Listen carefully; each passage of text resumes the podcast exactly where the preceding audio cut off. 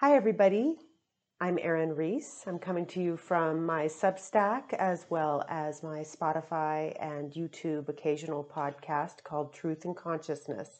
And today I'm very excited to present to you a special guest that we will see very shortly, Natalia Blagoeva. She is from Zurich, Switzerland, but originally from Sofia, Bulgaria. Uh, we are going to be talking today about the transformational power of systemic constellations. Systemic constellations, also known as family constellations or organizational constellations, originated from a man named Bert Hellinger from Germany. And if you can imagine what a constellation of stars in the sky looks like, in systemic constellations, we use human representatives in roles or objects, either on the screen or pieces of paper or with figures or other tokens, to represent different elements in a constellated situation a topic, a theme, a family. And it is a phenomenological experience, a direct experience that can help us to unearth deep seated issues in a family or an organization or a government or a global situation. So I originally met Natalia through an online community devoted to increasing global consciousness. And Natalia was offering these constellations online. This was a couple of years ago. I found it to be just as effective as the work that I had done personally in my um, in person experience with constellations. And so Natalia and I have continued to work together uh, over the past couple of years.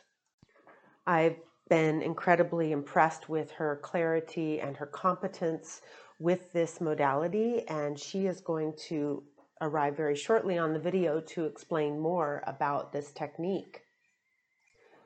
And before we get into Natalia's uh, information and her side of systemic constellations, I wanted to share with you, the audience, a little bit about my own personal experience with this modality and how it came to me.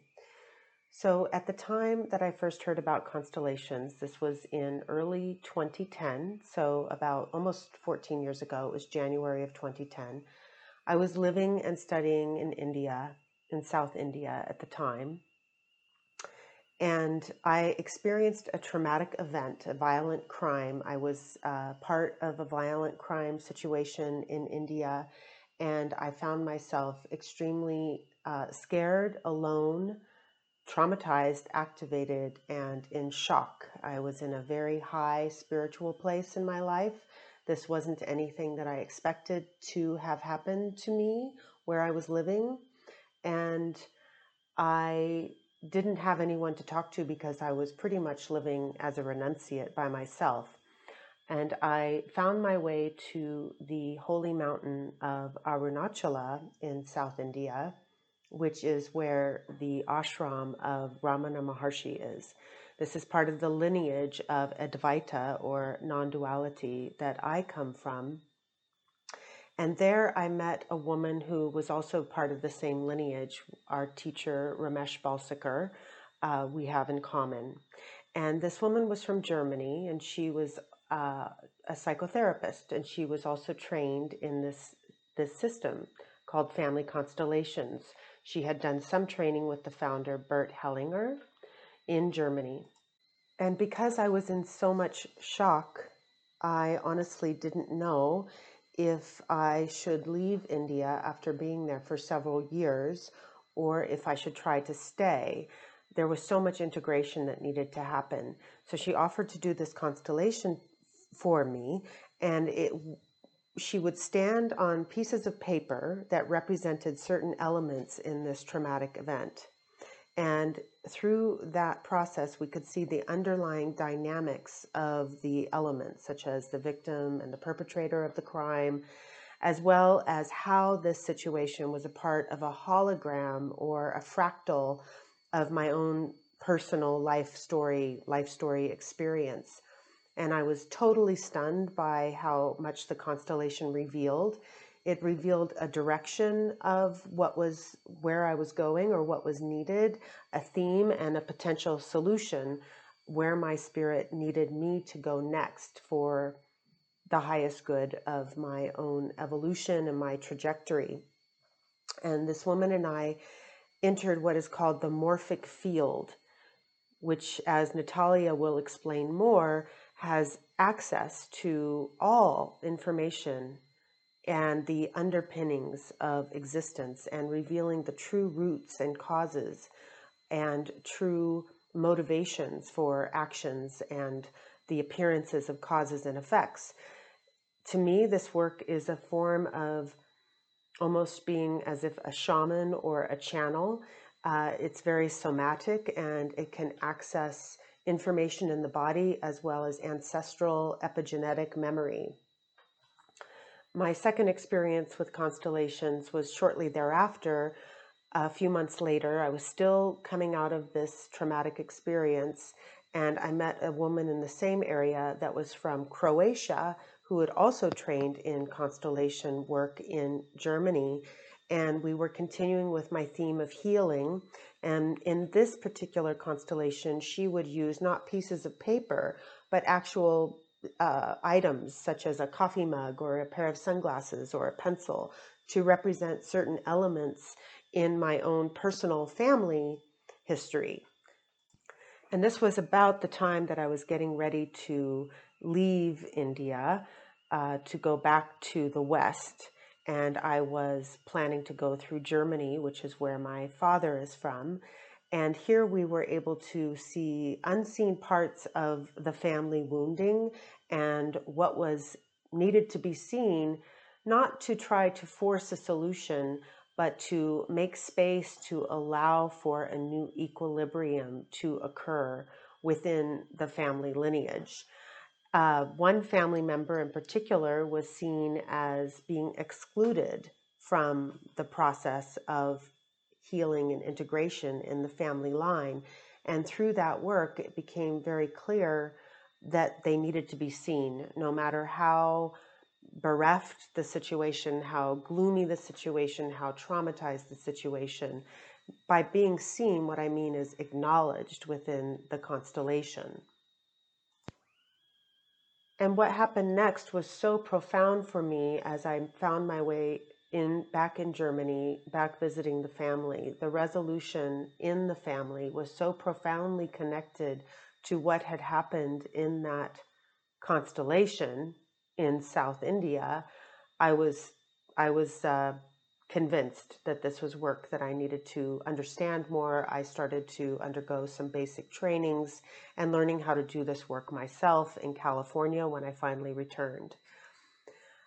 And then when I met Natalia, I was so excited to see that she was bringing together people from all around the world to do work not just with family structures, not with individual trauma, but with global situations, with things like global values and governments and media, um, war, peace, artificial intelligence, things like this, in addition to some smaller constellations and seeing what was needed regarding health and wellness, for example, or around people's uh, individual businesses.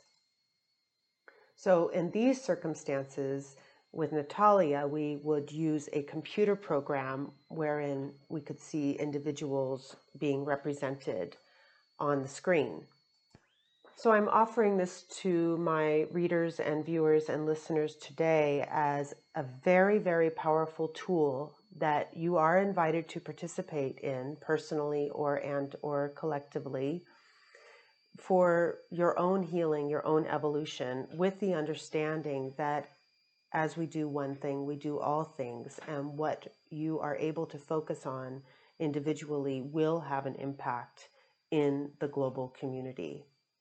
So, without further ado, I'd like to turn the talk over now to my conversation with Natalia Blagoeva. And here we go. Thank you so much. Hello, everybody. This is Erin Reese. I'm coming to you from my Substack as well as my occasional podcast, Truth and Consciousness. And today I have a very special guest that I'd like to introduce to you, Natalia Blagoeva. Blagoeva. Perfect. Hello, Natalia. Hello, Erin. Thank you for inviting me. It's great to be here. Good evening. Good evening. Natalia is in Zurich, Switzerland. She's originally from Sofia, Bulgaria. Yes. Yes, yes that's correct. And which, today we're going adds, to... adds a yes. lot to my uh, to the colors in my story. Yes. experience very different systems. Yeah. That's right. That's right. And today we're going to introduce to my readers and our listeners about the transformational power of systemic constellations, the way that we've used them for uh, personal evolution and for global consciousness evolution. Is that right?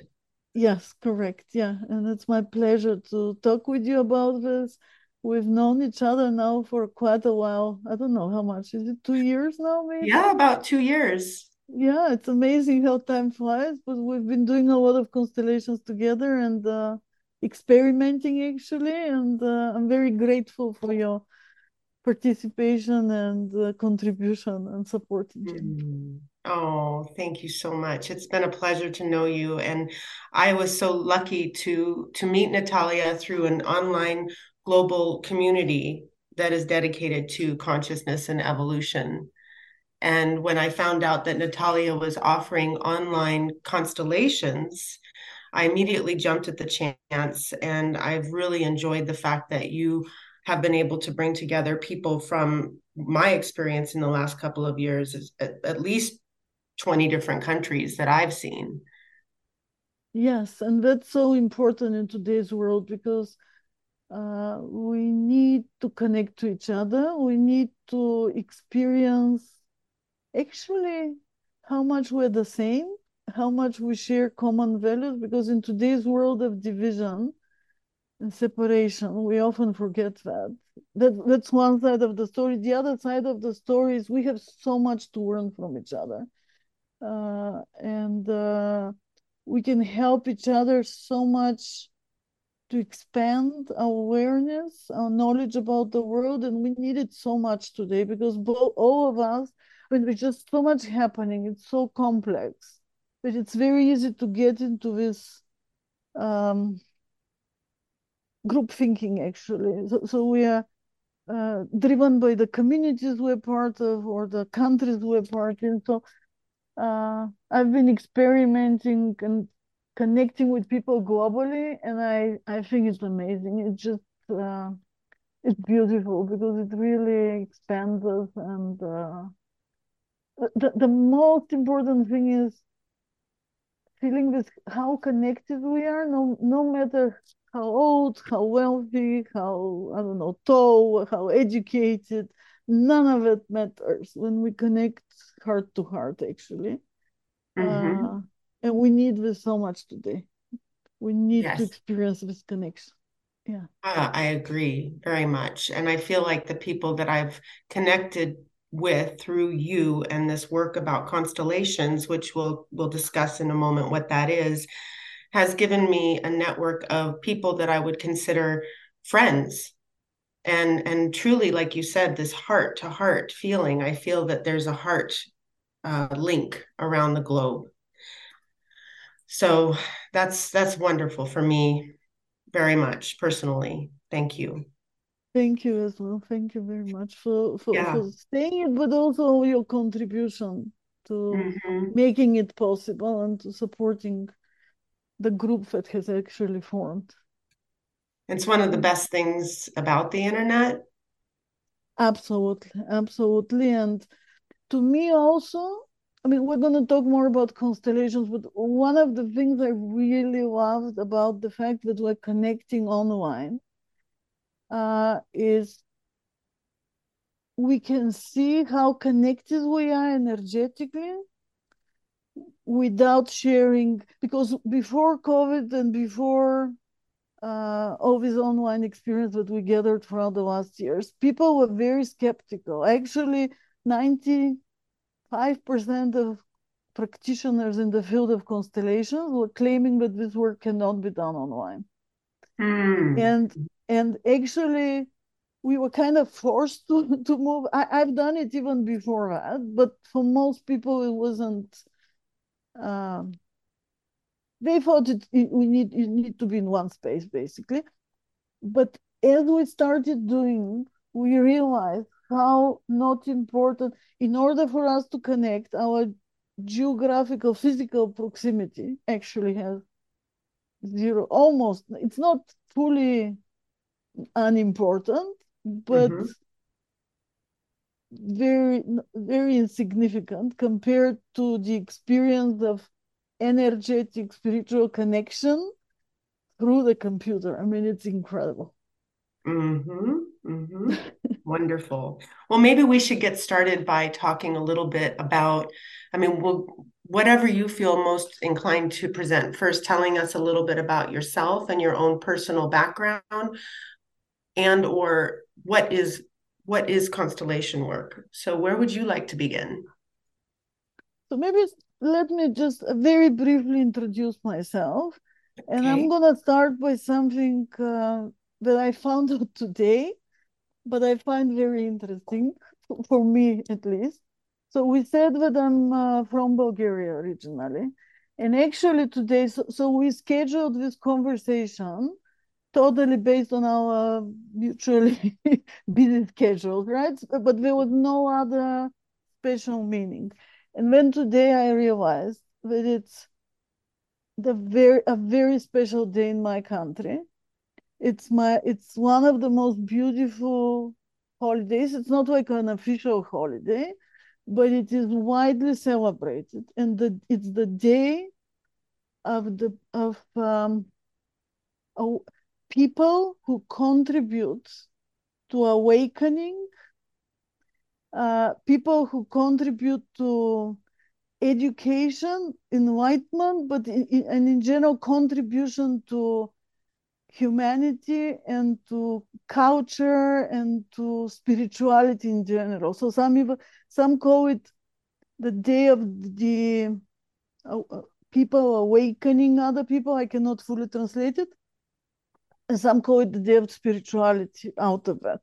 So, so I thought very cannot be more. I mean, from my perspective, a more beautiful day to to to meet and talk with you than this day. So, so I feel it's Perfect. a very nice coincidence. yeah, it's actually in in this culture uh, we have uh, I'm maybe it's something similar, but we we call it All Saints Day. Today is November first. Yes, they're connected, but somehow they've uh, taken it to another level. So historically, culturally, we're connected. It's connected to that same, but somehow, in addition to that, we celebrate the other part, which is very, very interesting. Uh, yeah, perfect. Yeah. So, so in terms of um, me and my journey to to systemic constellation, so basically, I was brought up in a socialist or communist country, you can uh, say. Mm-hmm. Uh, and I've experienced the transformation. So I was relatively, uh, I mean, not that young anymore, so an adult when the transition happened. And I consider this transformation, I used to think that this, this will be the biggest transformation I'll ever experience. This transition from a communism to capitalism, from planned economy to market economy, which is huge in terms of it it goes deep into the values and culture of a society and it changes everything but today i'm actually we, all of us are part of another big transformation.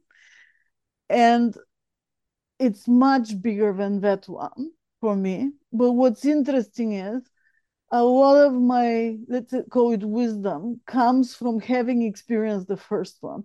Because the principles are very much the same of how it happens how it parts of it are maybe orchestrated uh, so the prince how fear and media is used to manipulate people's attention in one direction when something, something else is happening so I feel so for I didn't always feel fortunate for, for having been part of it, but today I feel very fortunate to have experienced that.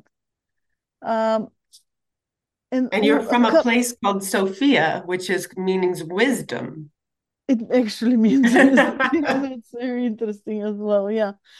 Um, otherwise, in my personal professional history, so basically, I have 20 years of what I would call executive management with different international positions.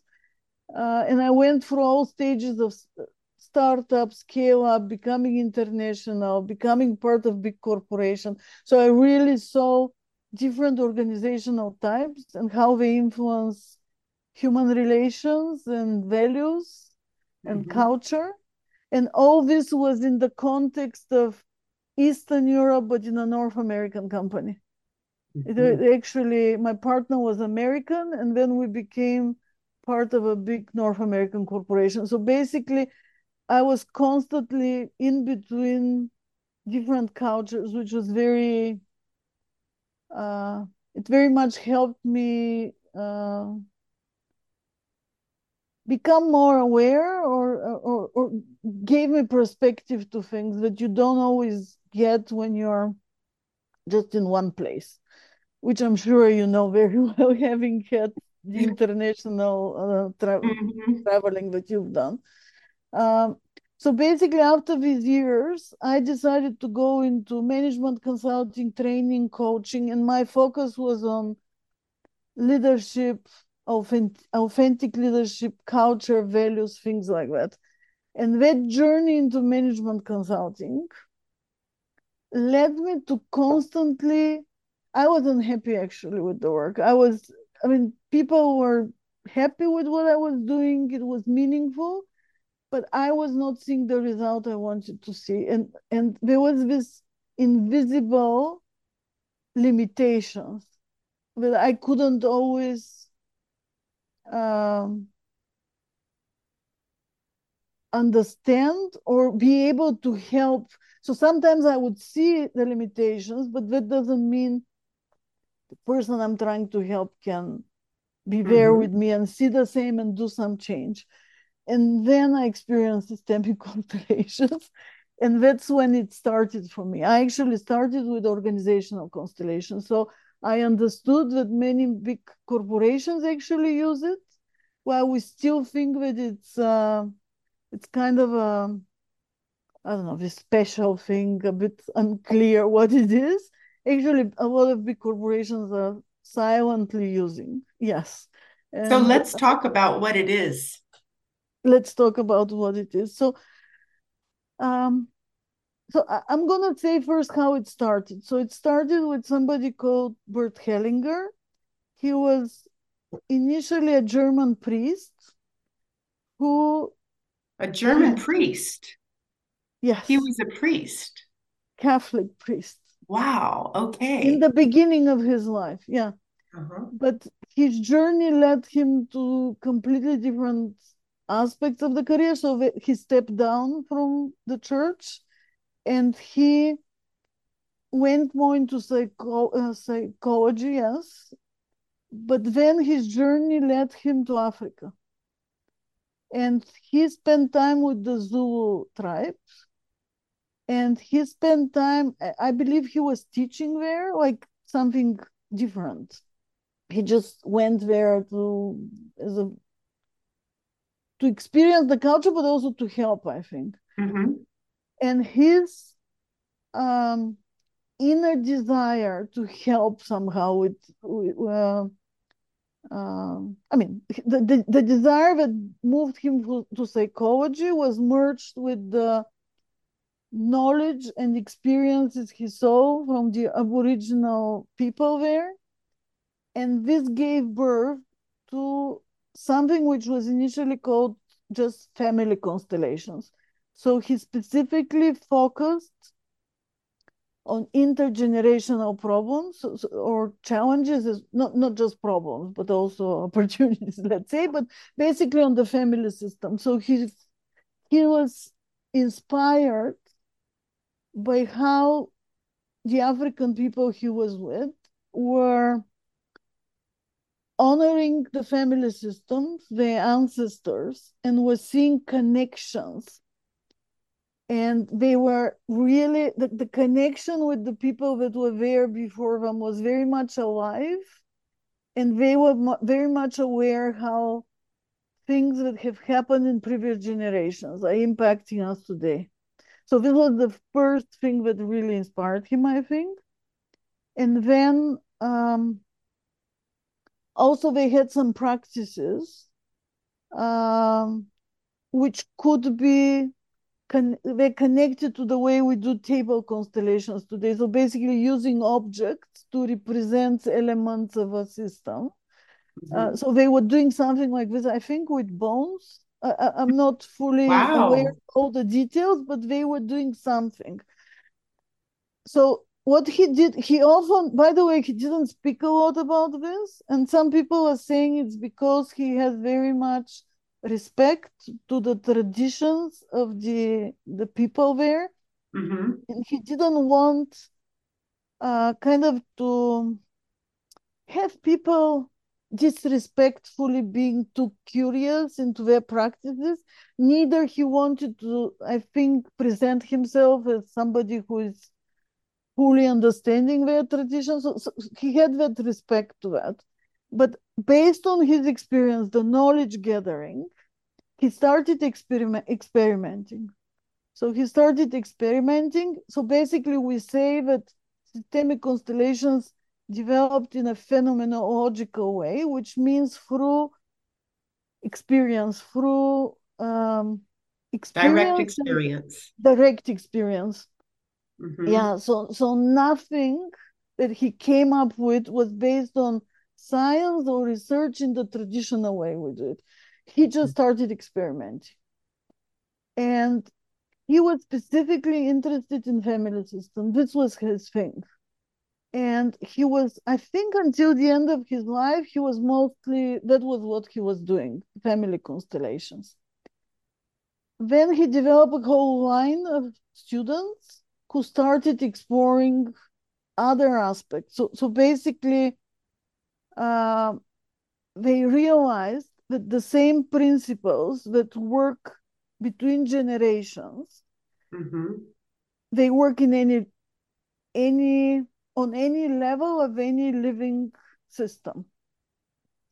So basically, um, systemic constellations allow us to zoom in in a specific part of a system. So it's not about seeing the whole thing, which in general it's not possible to be um, experienced or seen at the same time. Everything is so big, right, and complex, but it's about zooming in on a particular level. So today, we use the constellations to understand better in a personal thing. So, so basically, we can look at for the relationships. We be, we can become aware of inner things within us. So we can constellate the connection between our heart and mind. Mm-hmm. And we can constellate how we relate to our intuition or to shadows of, or to our values, right? So it can be on an inner level. Then we can constellate how we relate to other people. Mm-hmm. So interpersonal specifically to our family, which is one, it has huge influences on our life, our family systems.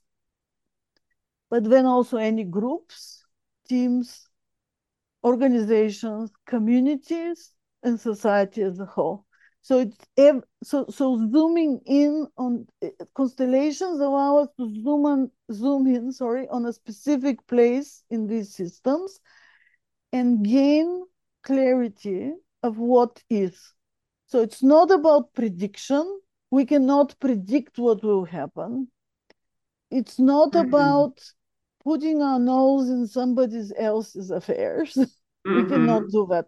So we cannot, it's considered unhealthy and ethically incorrect to actually try to constellate something that doesn't relate to us. So, so uh-huh. we need to constellate things that are more close to us. I mean, it, it's possible to be done, but um, I've never tried it. But some people were saying that um, in addition to being unethical, the system might not open to us, Mm-hmm. most probably. So if it's not uh, kind of our job to to look at that, yeah.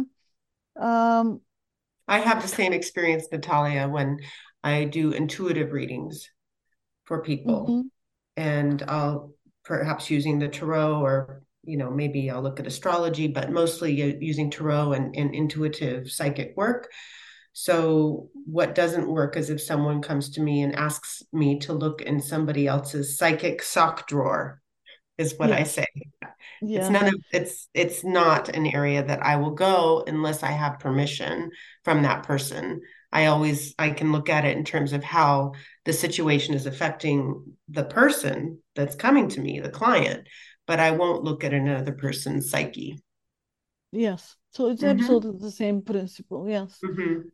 Um, so through systemic, because uh, uh, I mean, we're giving kind of the framework, but probably if somebody has never been part of systemic constellation, they would still not be able to understand. So what are we actually talking about? Right, So I want exactly. to, so I want to try to explain it even simpler. Um, so usually a constellation starts with a question. So something, maybe we're experiencing some challenge or we have some question. So along that question, we define which are the other systems involved. So what are the elements basically that we want to look into? And then we, we so basically this is where we would zoom in.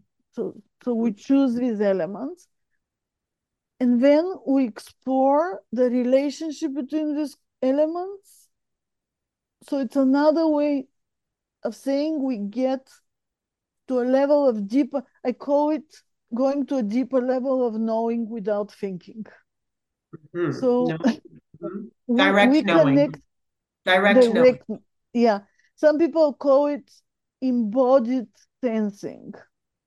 So, so Mhm. we are actually using our body as an instrument to connect to a field of information which exists between us, between any parts of any living system. Usually, we tap into like a normal person who has no such practices, taps into this field of information through intuition.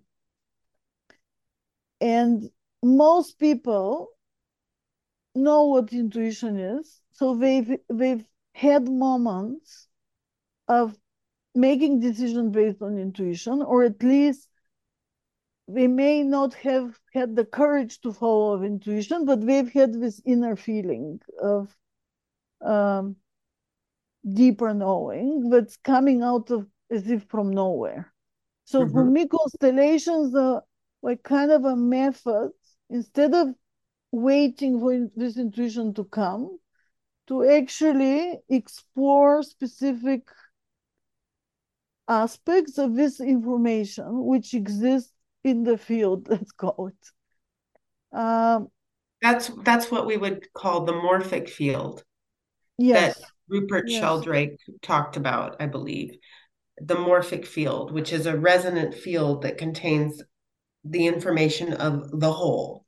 So so it sounds like what you're saying is that when we do the constellations, we see the relationships, the accurate relationships in present time of the relationships between elements in the field, whether that's generational, yeah, ancestral, global, organizational, familial, societal, and you can constellate, like you said, anything.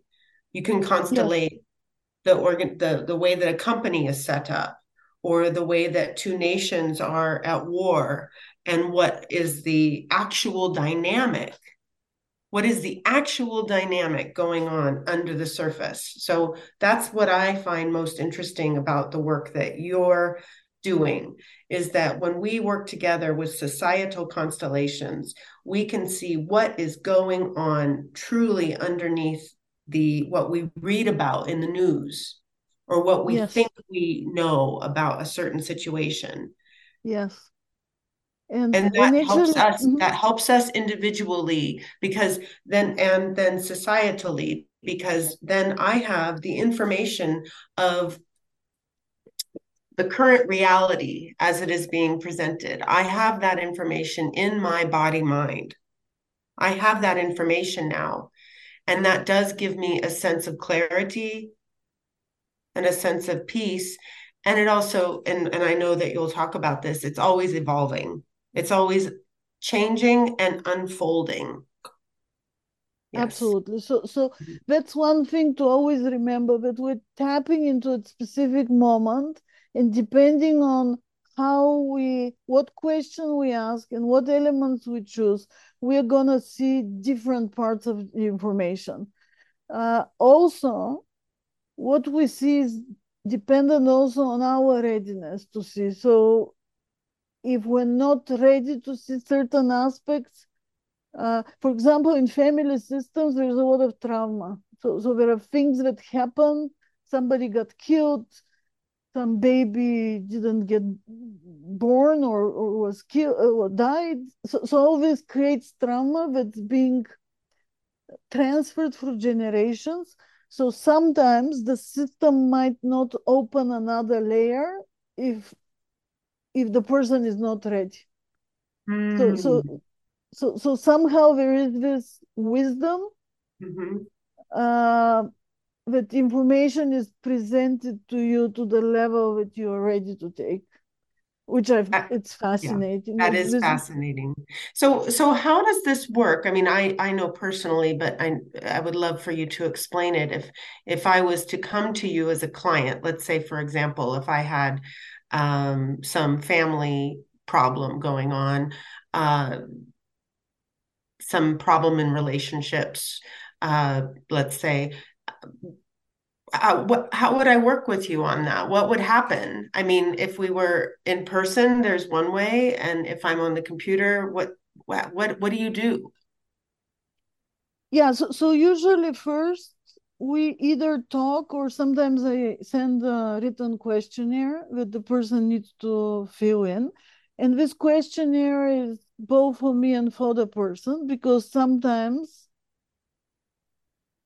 all the information that's important it's not always in our minds so, so we've also uh, suppressed some things that we don't want to think about. A lot of us have family issues that we want to neglect and move on right? Especially mm-hmm. when we are older. It's the so, so sometimes it takes this little preparation to to actually think about have there been big losses in the family? Have there been people have that maybe have been um, um, excluded? So that's a big issue. If somebody has been excluded, or maybe some order. So by the way, I'm opening parenthesis here. One of the um, contributions of Hellinger is that he came with the so-called orders of love.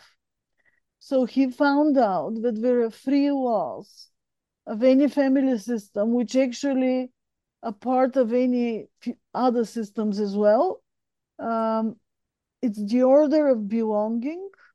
So everybody has the right to belong. That, that's one. So when we exclude somebody, neglect somebody, the system reacts in certain ways, and until we we cannot fully have a healthy system or healthy human being unless we restore whatever order of belonging was neglected.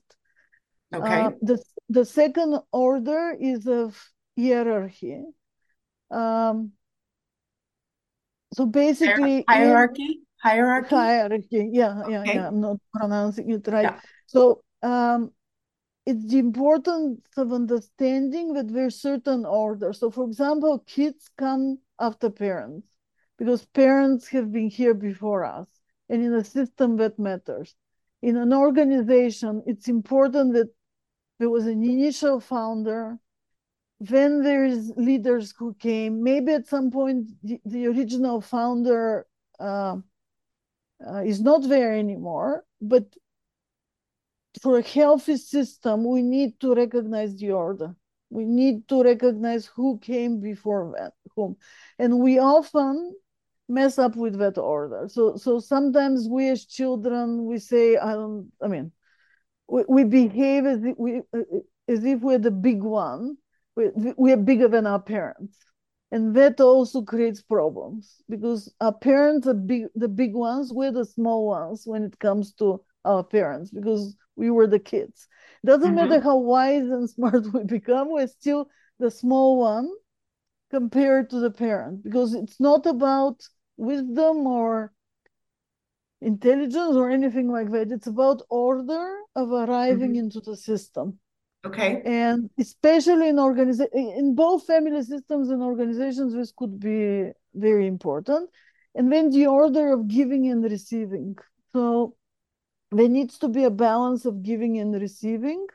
And if we um, one of the most by the way on all these orders we have some there are some common misunderstandings um, or mistakes that we do. For example, in giving and receiving, I know I've met a lot of amazing people in my life that are very much focused on giving.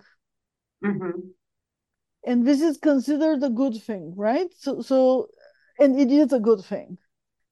Uh, but if we're not receiving, we're stopping life. Got it. So you need to have reciprocity, not always immediately, not always exactly the same thing, but we need to be able to receive and give. And very often we are blocked from receiving and mm-hmm. then we want to give, but it doesn't work. And and, and very often we're frustrated because we um uh, we want to give. That's part of our sense of um, meaning of being mm-hmm. alive and being able to contribute. But if we're closed for receiving, we're stopping the process and it's very frustrating. So sorry for going there, but I realize that's actually very critical mm-hmm. in understanding um, the, both contribution of Hellinger, but also that there's some wisdom that comes from this work and it's growing because there are many practitioners working with these things.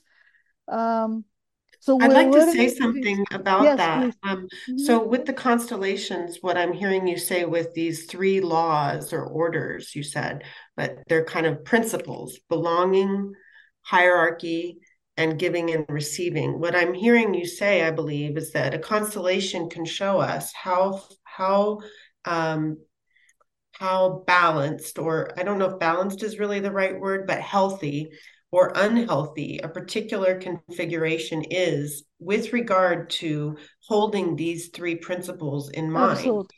So if Absolutely. one of the elements is out of order, it's something is not allowed to belong, whether it's good, bad, ugly, indifferent, whatever, or if something is um, uh, not being recognized for its order of appearing like the founder of a country or something like that, or founder of an organization or a mm-hmm. family.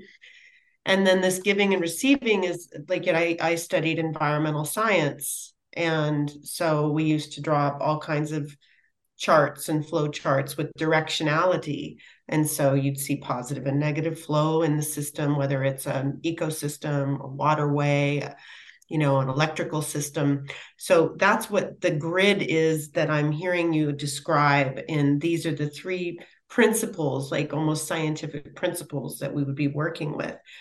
I also want to say that, and I have my own experience with constellation, which comes from the Hellinger line. Um, but I was very, uh, because I also come from a German family, and I know that Hellinger originally worked with a lot of people in Germany after World War II into the next generation. And there was some very deep, deep, deep clearing on all levels, which transformed over a few decades, several decades. And that work is still continuing and really is needed, even especially now.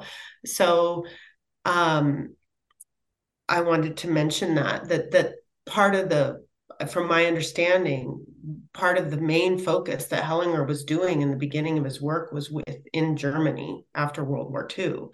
Isn't that right? Uh, definitely in Germany. It's not immediately after the war, but dealing with the consequences of the war. Yes. So, so you're absolutely right. Next generations. Later, yeah, visit generations, exactly. I've also been part in, like last year, for example, in a constellations where it was a German woman. We were doing a, her constellation, and I ended up representing a prop like something that was initially not defined what it is. So it, there was an element that was coming that was not defined. So I represented it. And it turned out at the end that I'm representing the Nazi regime actually. And there was so much healing and so much so many things that happened, but it was a very heavy constellation. Um, magic things happen in constellations. For example, for some reason, that day I was with black and red.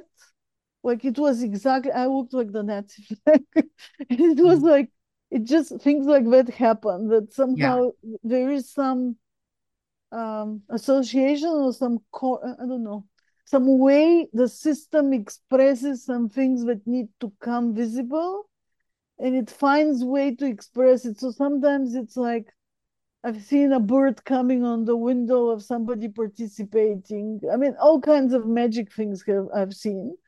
Um, that would go along with the principle of synchronicity absolutely. in terms of yes. yeah, Jung.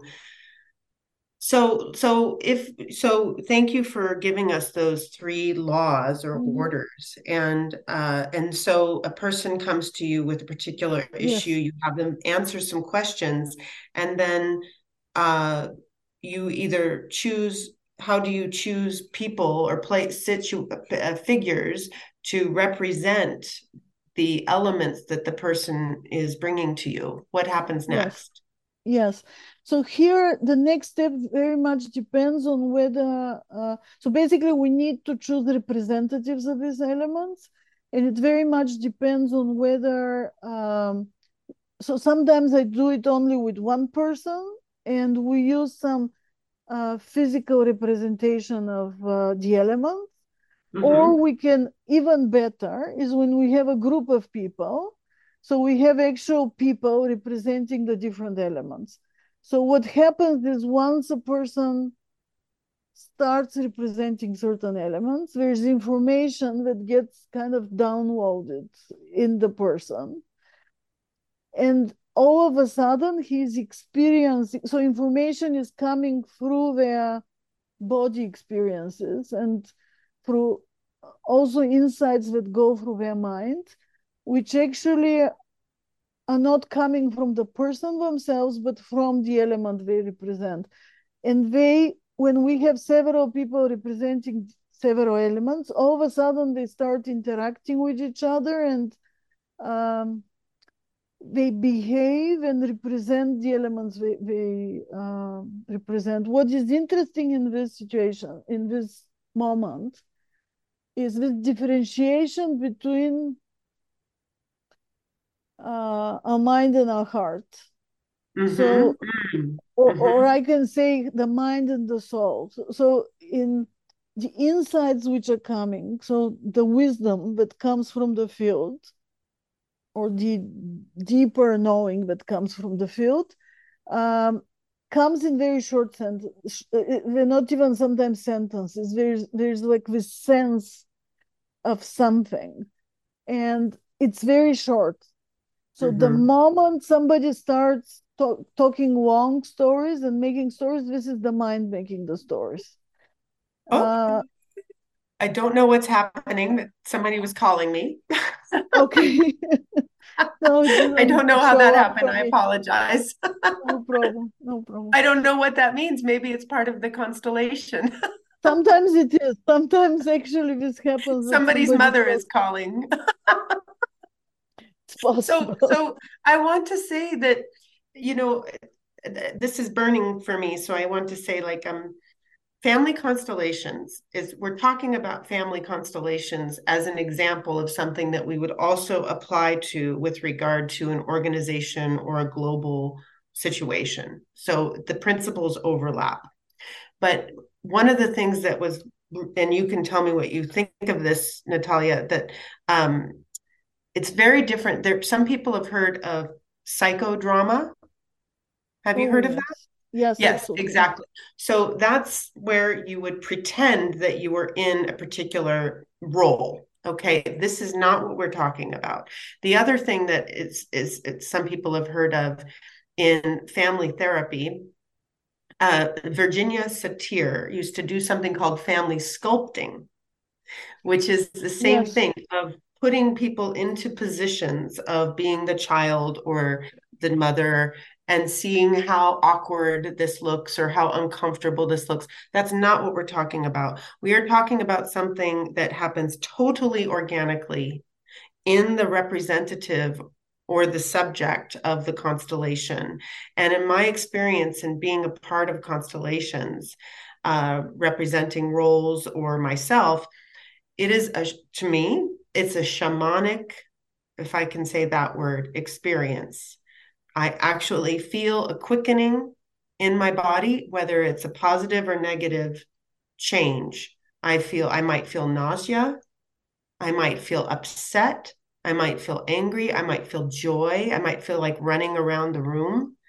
But I feel it completely psychosomatically, or I'm sorry, somatically, even if I have no idea what or who I am representing. Yeah, I have no preconceived agenda of how I am supposed to be in that moment. And that information that comes through me is what is giving us the clearer picture of the reality at the moment. Exactly. Exactly. So two things I want to build on what you're saying. Um, Absolutely, there's no acting, and even I've seen situations where people think they can act, but it's very fast. It just doesn't work because it comes through you so strongly that you cannot uh, not take it into consideration, so to say. So even if you, I've seen situations where people kind of uh, with their mind trying to do something or to be interesting, but it just doesn't work very fast. It, it's cleared out because the information that comes is so strong the other thing which I want you to, you use the word shamanic, and I absolutely agree. But I want to bring some, and I'm very interested to hear your opinion on this. But my personal opinion is in constellations, we are opening up to use innate capabilities, which every single human being has, which are the same which a shaman will have the difference is the shaman for me has developed them and has been open to them and has been using them for a long time. So it's like um, it's like I can say everybody can learn to play the violin, but not everybody will, right? So, so, so, so it's the same here. It's it's something we can do, or even not the violin, like dancing. Everybody can dance beautifully, but not everybody will. So it's about both practice, but it's also about openness. It's about letting go and um, allowing this flow to, to, this information flow to go through you and and being open and not judgmental and not skeptical and not cynical so none of this so you cannot approach with fear so to me this is one of the things so i've i've done now many constellations and I've had many cases where people come for, for a first time. They've never been part of any such experience. I mean, I've done it, for example, in organizations where people are basically very traditional approach to everything. It still works because we have the capabilities. And for me, this is something that inspires me a lot and it drives me in my work. We need to open to these capabilities. So we need to start using them because if we don't use them, they are actually um, I'm not sure what's the right word in English, but when we don't use something, it it, it uh, sorry, I cannot hear you. I think uh, yeah. If we say that it atrophies. Exactly. This is the word I was looking for. Exactly. Absolutely. So actually, we have allowed that to happen to a lot of our innate capabilities, which, for example, people Mm-hmm. Hundred years ago, ago, they were much more connected to nature, to the universe, to um, each other, to, to intergenerational aspects. And we've allowed for the last, especially 100 years since industrialization, to say that we don't believe in anything which is not proven by science. Mm-hmm. And with that, we have completely discarded huge wisdom, huge wisdom. Thank God it's it hasn't been so many generations. So a lot of this wisdom is uh, is still among us, and there's enough people who are carrying it. Um, but we today it's especially important that we open up to these innate capacities because I call them our human advantage. So in today's world, um, we're very concerned about technology, about artificial intelligence, right? Because if you're somebody who has built an identity out of the fact, for example, you're a doctor with a lot of experience, working with really, you worked long nights, studied a lot. I mean, it's very heavy studying. You you have a lot of experience. You're really dedicated to your patient. So you've become a really good expert in something. And all of a sudden now, artificial intelligence can already diagnose some medical diseases better than doctors, right? So if your identity is totally related to that, and you don't understand the rest of what makes you human and differentiates you from a machine, you're gonna be afraid of the machines because it threatens you, your identity. Mm-hmm. Oh, So great. me, So what you're saying to me is this, your focus here with the human advantage is to know thyself. yes, And then when you know put, yes, yourself, which is know thyself, I think that was on the Oracle of Delphi in Greece. I'm not sure, but know thyself. When we know ourselves, we feel less threatened. Absolutely, absolutely. And uh, we owe it to ourselves and to the future generations to open up to our full human capacities and really tap into them. And it's not that, I mean, it's kind of very close to us, but at the same time far. And I'm, I'm going to give an example of what I'm saying. So I have done a lot of research in the field of leadership development because this was part of at one point of time, this is what I was doing. So I was uh, interested to help organizational leaders to lead better organizations, create and lead better organizations. So I did a lot of research. And if you go deeper, a lot of um, great leaders with big successes, when you really read, they talk about intuition. So they say that at the end, the best decisions, best hunches were not because of education, preparedness, research, all of the traditional ways in which we think about these things. They came as intuition. Mhm. And so, so we know that the greatest leaders and greatest artists uh, work out of intuition. We know that. We, Mhm. we, we respect artists which are working from their soul and heart, right? yes But somehow we've come to think that at traditional jobs, we're not supposed to use intuition, and we don't know how to use intuition.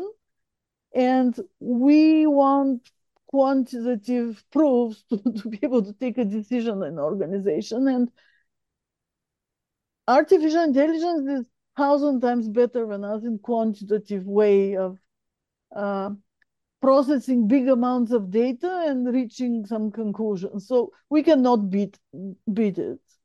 Uh, but what machines cannot beat us at is being human and being a spiritual being and having a soul and a heart, having consciousness. Uh, and for me, this is something we need to start studying in first grade in school. Wow. Well, now you're really getting me happy and excited. This is this is my terrain. This this makes me feel very happy to hear that you're working with this. I mean, I feel it in my heart. And I mean, an easy example would be um I think is was it in science was it Louis Pasteur that had the dream about pneumonia or I'm sorry um um the well it's it's the scientists that had the dream about the um penicillin Yes, I think he he, he was totally coincidental. Uh, so, somehow it was uh, Mhm. maybe it was a synchronicity that he found it. He didn't. But it's exactly what I'm thinking. Or okay, but there are other examples, maybe Marie Curie. You know, we're talking about these scientists that have dreams around these particular situations, and then they come back in the day, and the next day, and there it's all laid out to us. And this Absolutely. is access. This is what the Aborigines have used. This is what you were talking about with Hel- Hellinger, uh, with regard to the Zulu. You know, and and that's the way that I operate. That's the way that I lived my entire life. entire or from one point on? It's interesting. Only in the present time. Okay. That's a good answer. What's that? That's a good answer. But it's the reality, the Yeah. entire in the reality of the moment. That's the way that is being lived. Right.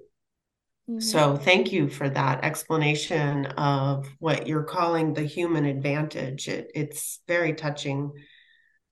And and w- together with that, I wanna. There was something else you said, and I wanted to add. So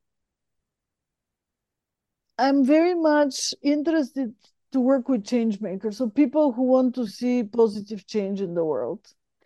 But one thing um, I often joke that uh, I consider myself um, a recovering idealist.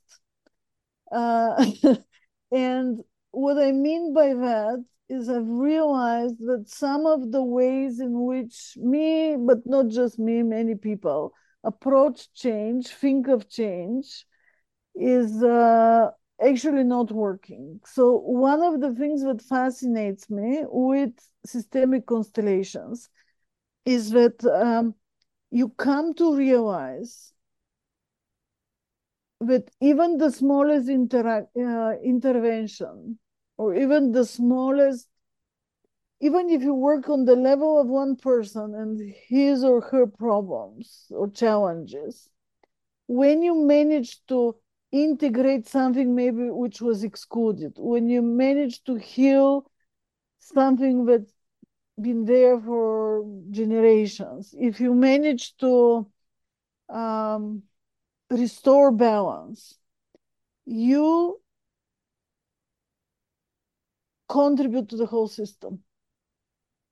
And there have been many proofs of that. And that really inspires me because often when we're thinking of change we start thinking oh my god how do i i mean look at the whole world. Look at how many uh, how do we change this right? So, so it's very easy to lose hope. But actually living system are organized in ways that it's a little bit like our body. So if something is wrong with our teeth for example sometimes it can lead to problems in our heart or in our blood or in so, so things are really connected. And healing one thing actually allows the system to continue you you kind of open it up to continue healing itself. So so you you deal with one stuckness um, Mhm. and and it it starts flowing through there. So so it it invo- it it finds this energy goes to other parts and it uh, Yeah. it helps the whole system and the other thing which happens also in living system living systems is they are replicating successful um, things which reinforce life. So when you like help something in a small part of the system, if that is a more life, good life enforcing thing, it gets replicated further. And that's so fascinating. And that kind of calms people like me down that we don't need always to look at we don't need to do these big things like right now like for example i don't know do a whole movement against the war that's going on and try to do something with that and influence politicians. We don't need to go that big. We have to do our part of the work. So it's mm. kind of starting with us. So as we develop deeper awareness of what is mm-hmm. we we start approaching things from a different level. So we're kind of more um, we, we show up in a life affirming way which gets picked up and it gets replicated. So actually i've seen how change happens through changing ourselves. And I know this is a cliche that we repeat, but we don't always understand. The general way we approach change is we say, these are the bad guys, they need to change, and we mm-hmm. point fingers to them. So we don't understand that our state and whatever, however we're showing up in the world contributes to whatever mm-hmm. is happening in the world. And the best way to change something in the whole world is by changing how we show up in the world beautifully said and and i i don't use this word very often either this word hope. It's not a word that i use very often because hope to me is something that is out there and i'm really only interested in what is happening here oh, in yes. present time. So but in in in the interest of language you know this this what you're saying is very hopeful. And it does turn the focus from putting the blame or the emphasis out there on these quote unquote leaders or people or bosses or family members and putting it back onto what we can relatively have some influence or control over, quote unquote, which is our own beings. And there's a saying, as we do one thing, we do all things. Absolutely. Absolutely. Everything shifts. And there's that beautiful quote, which I just pulled up, which I you reminded me of from uh, attributed to Chief Seattle, the Native American, which is man did not weave the web of life. He is merely a strand in it. Whatever he does to the web, he does to himself. So you can imagine this great big network, this be- beautiful net, this spider's web of the entire universe. And you're over here, this little ladybug or or fly or spider on one part of that little web and you're doing your work. And Absolutely. it's having this reverberation.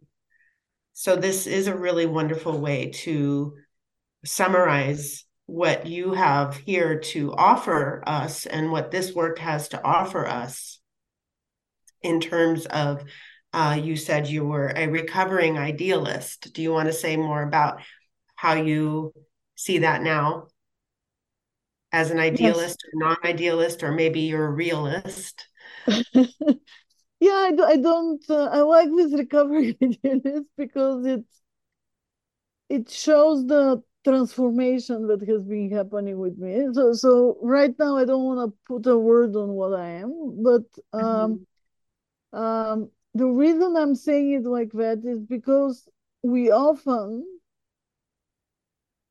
and we, we do it with good heart in general, but we have this um, idea of what's the best for the world and others. So so we we want to see a more just world. We want to see so so we it's these good things, but we come from the perspective that we know what's the best for others, and we then put ourselves to work together with others to bring that idea that we believe in to make others follow it. So it can be whatever it is, equality. I, I can bring all these words, actually values that we're using, like uh, democracy, equality, diversity, a, a lot of words. Uh, and I'm saying words because they're not real values. They, they're now I'm opening another. yeah.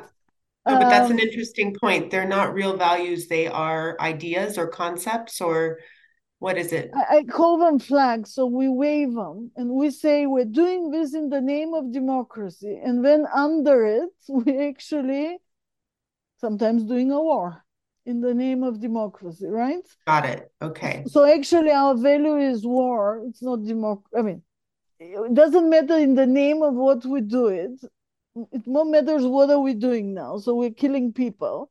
So we think that we can heal people in the because we think that our idea of democracy, for example, is correct, right? Mm-hmm. Mm-hmm. So the opposite way of doing this is not to take ourselves as the center of wisdom, but to approach a situation with a, from a state of not knowing and a state of curiosity to explore opposite, I mean, people close to us, but also opposite to us opinion. Like, for example, Gabor Mate, who I uh, really love his work uh, lately. Uh, I listened to part of something he was talking about the conflict now. Uh, and he came up with these books. I, am planning to go back to that recording because he was showing very interesting books about the conflict Israel and Palestine. But what I saw him do is he said, okay, I recommend this book, which is from an Israeli author, but I recommend this book also, which is from a Palestinian author. Mm-hmm. And that was so powerful. Like, like, so when we are idealizing one version, we close to the rest of the opinions and we try to uh, make people agree to our truth and that's never for good. I mean, we may think we're doing things for good, but they're never for good. So somehow, uh, so idealism for me it's the opposite to this state of not knowing. So it's it's kind of state of humbleness and willingness to observe and explore. Beautiful.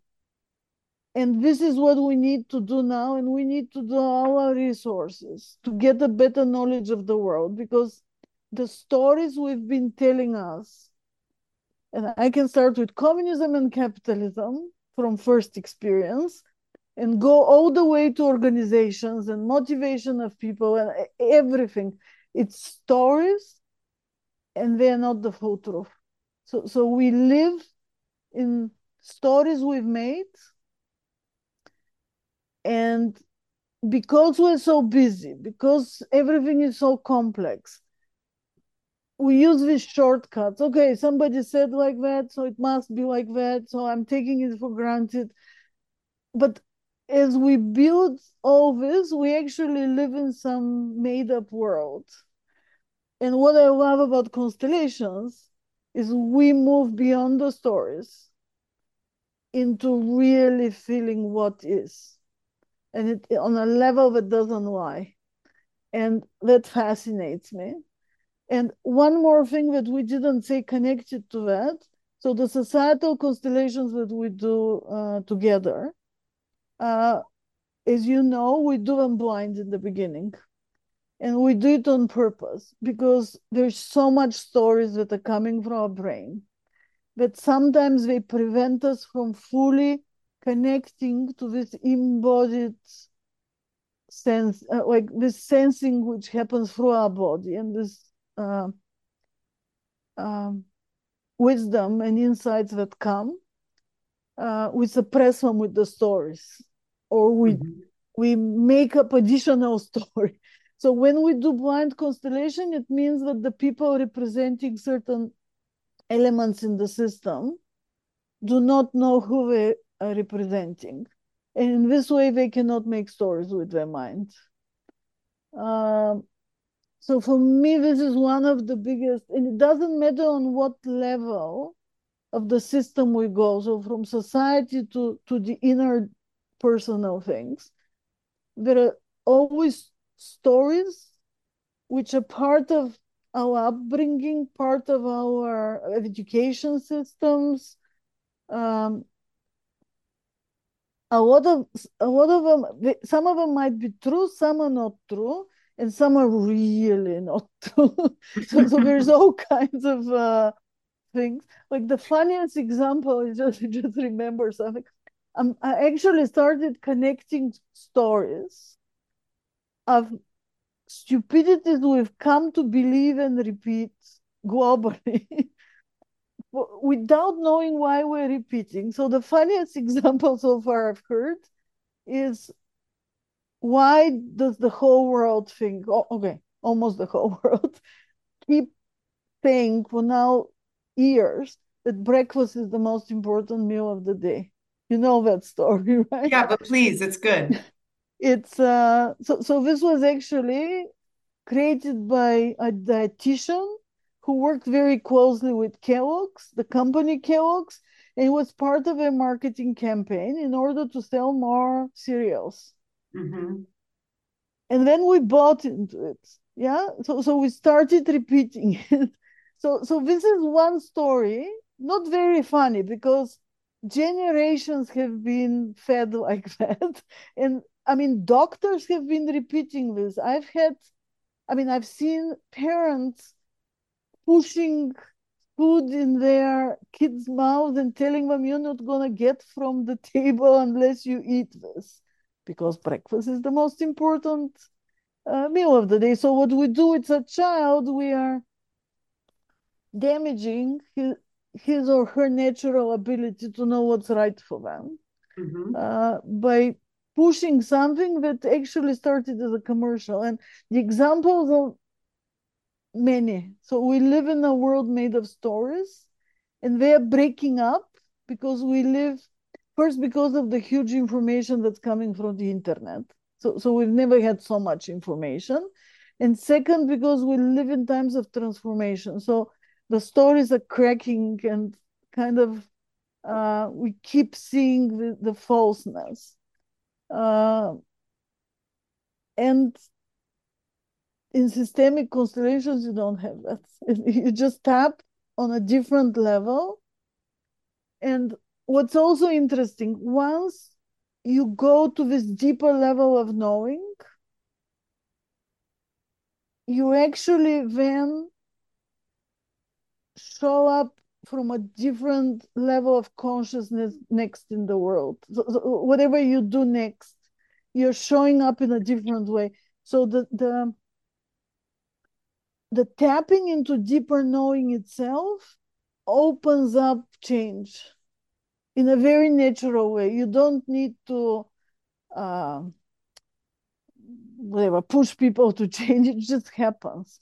Mm-hmm. Uh, I think that's a really good. Mm-hmm. I'm sorry, please finish your no, no, go ahead. Go ahead. Well, I think that's a really good point because what I wanted to ask is two things. One is, you know, what would I know for myself, but for someone who's listening, what would how would this benefit me? I mean, maybe, of course, I want to help uh, raise consciousness on the planet, and um, you know, maybe I want more peace or or uh, more equity or something like that. But so that's obvious. Like you're you've shared with us how we can participate in these constellations to to see the reality underneath the propaganda uh, and other stories. Um, what I wanted to hear from you, and I know from my own experience, um, is how will that also affect me personally? If I'm participating in these groups or with the constellations what does this do for me? And that's where i think you were going with that. Yeah so so so there are a couple of things here. So first of all if you work on a personal level on your own issues it allows you step by step to remove everything that's preventing you from living a joyful prosperous, happy life. I'm not saying it happens magically with one step, but compared to every other method, it actually um, we have these big, big, bigger jumps. So sometimes, for example, for example, I was working once with an organization where we were struggling with some things for a year and a half. And then we did a constellation with the manager, with the director with whom I was working. And it turned out the problem is in a completely different place. And it was in her face because it turned out to be her own limiting beliefs and things she she personally is experiencing from other things in her life, which are then influencing the whole organization. So for a year and a half, we were spending money and resources of dealing with things in the team that were useless. I mean, they were not totally useless. I mean, we contributed, but they were not solving the actual problem because the actual problem was with the person.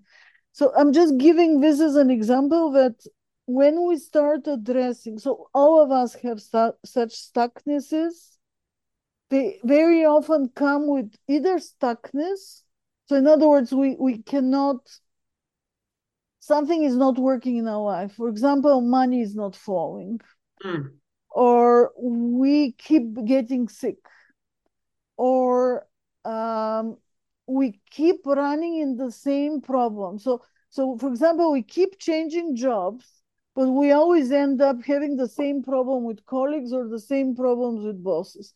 So these are all examples of systemic issues. So, so everything which we are kind of aware that we have a problem that's diminishing the quality of our life, we've tried to do something about it, but we couldn't. Uh, like like we made some progress but nothing spectacular. All of these things are worth to be looked through the eyes of um, not through the eyes but with the help of systemic constellations. And they help. For example i worked with one uh, woman recently she came from, to me because she had problems with certain things related to her work, her ability to communicate and present uh, it was some specific things she, she was experiencing. And we traced them back to things that were happening in her family that needed to be healed and integrated. And then she could do the rest. So, so, so it's a little bit like symptoms versus actual problems. Mm-hmm, mm-hmm. Uh, so uh, very often, for example, the most common thing we spend money is on improving communication skills or uh, improving presentation skills. This is very kind of typical training in companies and individually. But very often, this is a symptom, and there's another uh, issue that needs to be dealt with. And if that gets healed or integrated or whatever, put the right order is mm-hmm. uh, re uh, uh, what's the word, reestablished, then these other issues uh, uh, take care of themselves. Yes. That's um, beautiful. I, I think that's one of the things that I've said for myself around business, having come from a business background and uh, also amongst other backgrounds, uh, is that so much of business, if not all of it, in terms of decision making and uh, career and money and so forth it's all emotional. I mean you can call it emotional. There's something emotional underneath. And so as a, as an intuitive or an intuitive when i've done coaching in the past i am feeling on a deeper level sort of like as you're talking about with constellations i'm feeling into the emotional body of the person. And i'm looking i'm looking for that imbalance sort of as like an integrative medicine doctor would.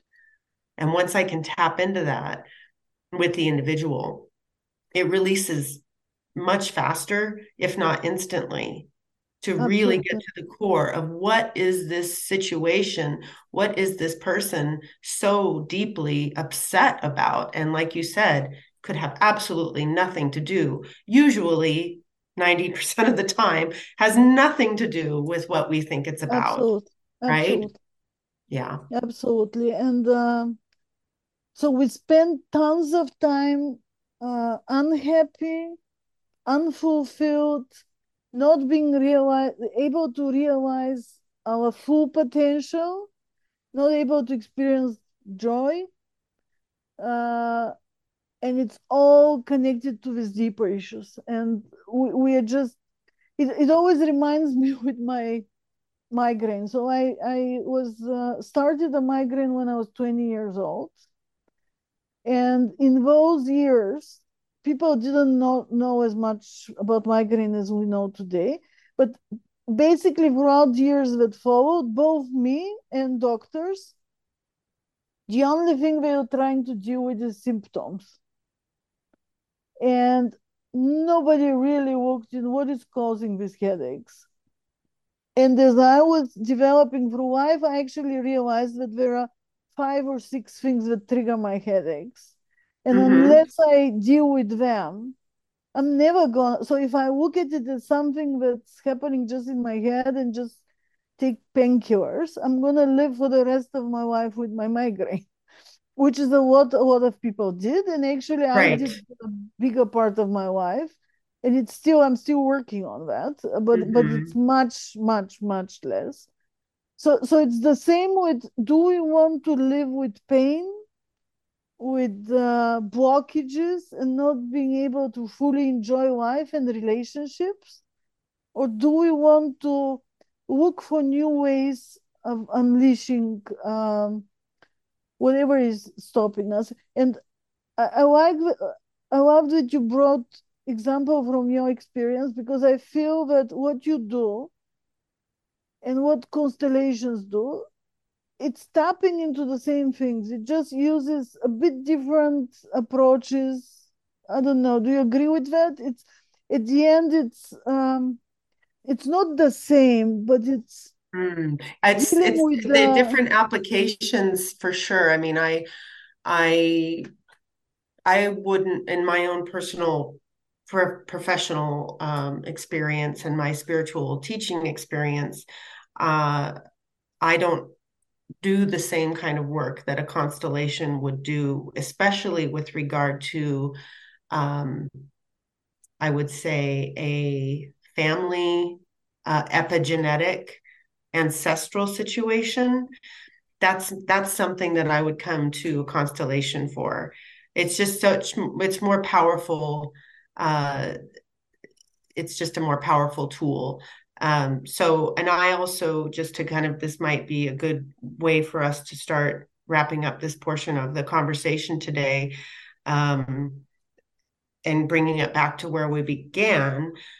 This power of people coming together online and doing the systemic work or societal work or even work around health and wellness like you use the example about food and breakfast and you know real real bodily needs. But anyway my point is is that i felt very inspired to have you here today so that my readers my listeners could get to know you. And i think you you might say something about how they could find you to work with you in as part of this global group of people that is doing very powerful work um, and also that they could potentially reach out to you and you can tell me if this is accurate if they have one of these pressing issues in their work or their organization or in their personal family history would can you tell us a little bit more about how people can find you, work with you, avail themselves of this incredible tool? Thank you. Thank you for inviting me. It's a, it's a real, real pleasure to be here and having this conversation with you. So thank you also for the opportunity to connect with your uh, listeners and your uh, network. So people can find me by, I think if they Google my name, I will come out. But I also have a website, which is myname.com. So it's nataliablagoeva.com.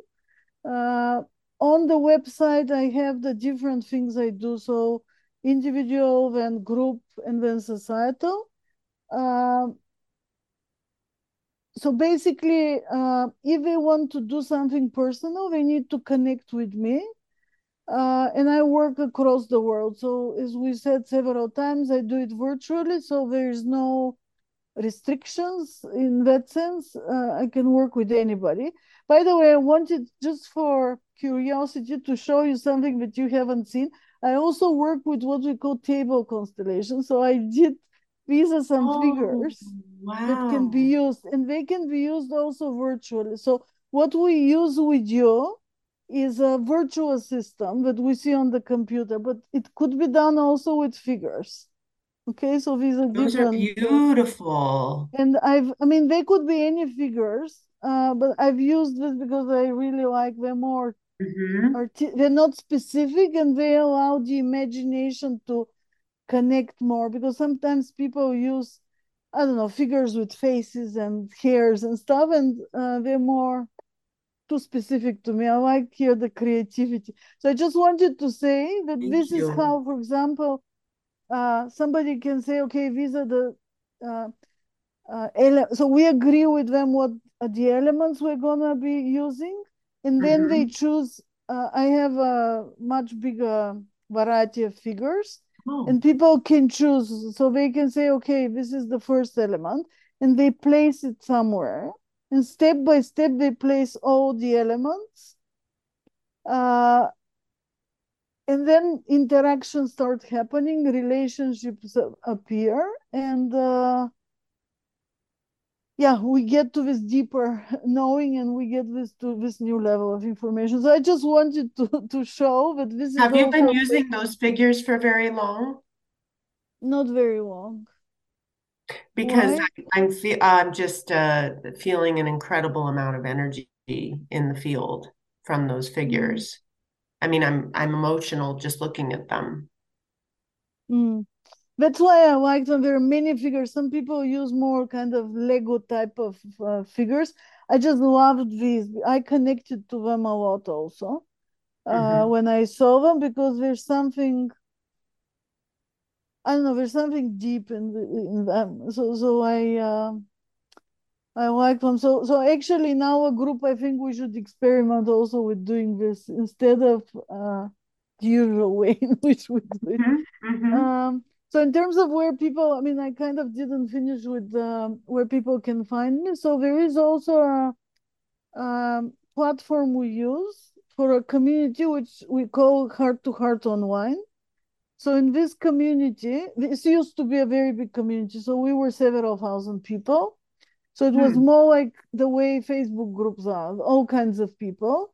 But we are now less people. So we, we size on purpose went down. Hmm. And we are now more groups of people interested in working on different projects. So one of the projects we're working on is uh, I have my own uh, podcast, which is called Vanilla Wits, with two other women from America and Indonesia we I have a group of women from Canada, United States, India, and me, uh, which we're working on what we call change whisperer learning journeys, which are journeys designed to address the needs of change makers in different stages of their uh, journey. So they're divided into becoming, activation, impact, and mastery. So they're in a process. Some of them are developed and ready, and others are being uh, developed right now. It's gonna take. It's a bigger process, and mm-hmm. possibly ending with, if somebody chooses, with a certification, which is called becoming a change whisperer, uh, mm-hmm. master change whisperer. Sorry. So these would be people who would then be certified to do this program with other people. So, so this is something we're doing. And again, in the same community online, it's a global group of people. We have the Heart Whispers Circle of Trust, which is where we do the societal uh, transformations uh, with you, where you're a member as well. Uh, mm-hmm. so this is called Heart to Heart Online but it might be easier to find it through my own website. Yeah, and I'll uh, put all of this information in the show notes. And I just will say, just for once, heart okay. dash to dash heart dot online. And Exactly. Natalia Blagoeva is N A T A L I A B L A G O E V A dot com. And I wanted to just also reflect again to you, Natalia, that when you were show when you were sharing around the change whispers and the women in these different countries, and of course, you know, I have a deep connection to India. Um, but just every time you talk about these international networks, whether it's women or change makers, or your podcast, Vanilla Weeds, which is uh, which is um, also for women around the world. I am just my heart just just expands with joy and that's one of the things the reasons that is one of the reasons why I continue to be a part of your Heart Whispers group, the Circle of Trust for the Societal Constellations, is that I feel uh, a word, and, and I don't use very often either, is love. Um, I feel love. I feel love Thank with you. this group of people. Thank you so much. And, And I feel love uh, for you. And I'm so grateful that we found each other, that we met. oh, it's absolutely mutual, and it, it's just um, I couldn't agree more that the feeling is of love. And what's really amazing with most of it, I mean, with you and most of these people we've never met physically. Uh, we don't know details about our lives. We almost we know very little about our lives, but we connect heart to heart. Mhm. And we experience so these connections heart to heart, for me personally, they've given me a completely new understanding of what consciousness means, oneness, love, uh, these big words that we use regularly, but I know now what they mean in a um, embodied maybe way. I don't know, like in a really, maybe you can say it. Um, and I feel so fortunate about that. And uh, to me, every time we connect, in each group we connect, we change something big in the world. Mhm. Just because we experience love and connection in a profound way, uh, and that changes something. That, that changes how we continue our lives, but also every time integrates and heals something a little more in the world. It, it's it's very minimal, right? When, but but but somehow it builds up, and uh, it's beautiful. It's beautiful. I've seen huge impacts from our some of our constellations that we've done together, where within a matter of days, something will happen in a shared organization or in the global community, and you can feel and see that somehow it it was related, or we might have even had some form of an impact in some small way or a big way on the unfolding or and or the way that we work with the situation for ourselves. And so that has always that improves my quality of life. And when my quality of life improves then i definitely am better able to uh, be a positive healing influence in the world. And that's one of my biggest motivations for this work because I've seen over and over again how a two hour session, individual, can change like two hours. Like imagine how little time this is in, in, in view of like one of the people I worked with recently. She's been having some challenges in her whole life. Like they they make her life bitter, and then two hours and then something switches and she has a completely different relationships uh, i've seen with um, also because i myself use a lot of constellations um, i've what you're saying i absolutely have seen proofs of physical changes in the world with people who have not been at the constellation directly impacted Mm-hmm. I've seen this in my family. Mm-hmm. I've seen it um, um, on societal things. I mean, I've seen it in on many levels. So, so for me, it's unquestionable. I uh, yes, it, it it works. it does. Works. It does. So I would like to say that I feel that this can this conversation will continue in some way, shape, or form. And I do hope for those who are watching or listening that you do reach out to Natalia, uh, visit Heart to Heart online or visit her website. And if you feel drawn to working with her personally, please do contact her. Or if you'd like to start to participate in the global community, please to re- please do reach out on that platform. And thank you again, Natalia, for being my guest today. Thank you so much for the work that you're doing for our world. Thank you. Thank you, Erin. And it's very it's very mutual. Like every single word you say, I I can repeat it for you. I'm really grateful to know you. I'm really grateful for the work you do. I'm really grateful also for the uh, support and help and the contribution in general to the systemic constellations and the group we have there. And I'm actually excited for what's ahead. There's lots Great. of magic in the Beautiful. future. Well, we, we need that right now. What's we that? Need it. We just need to allow it. Okay. All right. Well, I'm all for that. Let's allow. okay, Natalia. Thank you very much. We'll see you again. Thank you, Erin. Okay. Bye bye.